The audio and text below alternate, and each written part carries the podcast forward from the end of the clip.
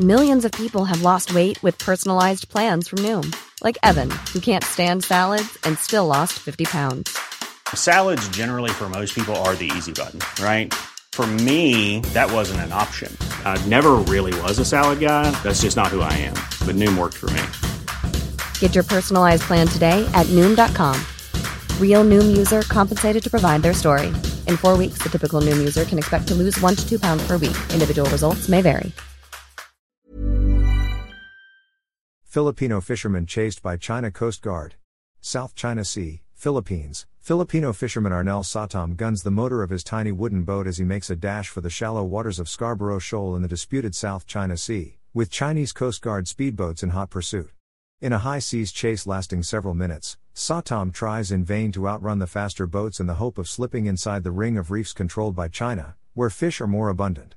Friday's pursuit was witnessed by Agence France-Presse, AFP, journalists on board the Philippine Bureau of Fisheries and Aquatic Resources ship BRP Datu Bankaw, which was delivering food, water, and fuel to Filipino fishermen plying the contested waters, sometimes for weeks on end. The fishermen complained that China's actions at Scarborough Shoal were robbing them of a key source of income and a place to shelter safely during a storm. I want to fish in there, a defiant Satom, 54, told journalists as he stood barefoot on his light blue outrigger bearing a Superman S emblem. I do this thing often. They already chased me earlier today, he said, adding the Chinese speedboats had bumped his vessel. I just laughed at them. Scarborough Shoal is 240 kilometers, 150 miles, west of the Philippines' main island of Luzon and nearly 900 kilometers from the nearest major Chinese land mass of Hainan.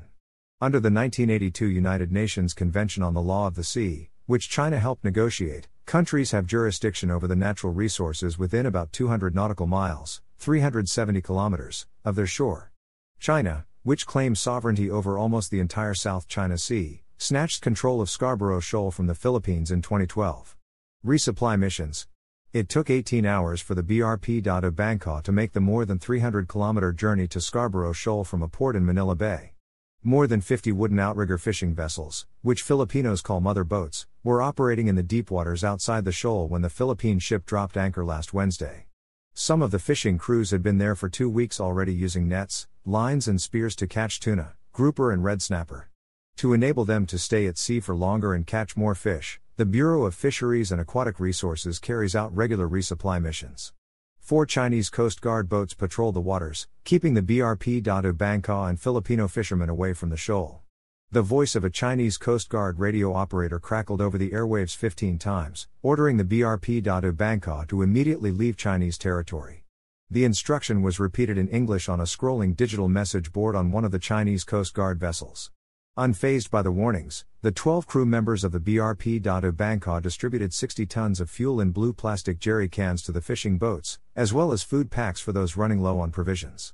The supplies were free for the fishermen, but some showed their gratitude by giving the BRP Datu Bankaw crew tubs of freshly caught fish. This is ours.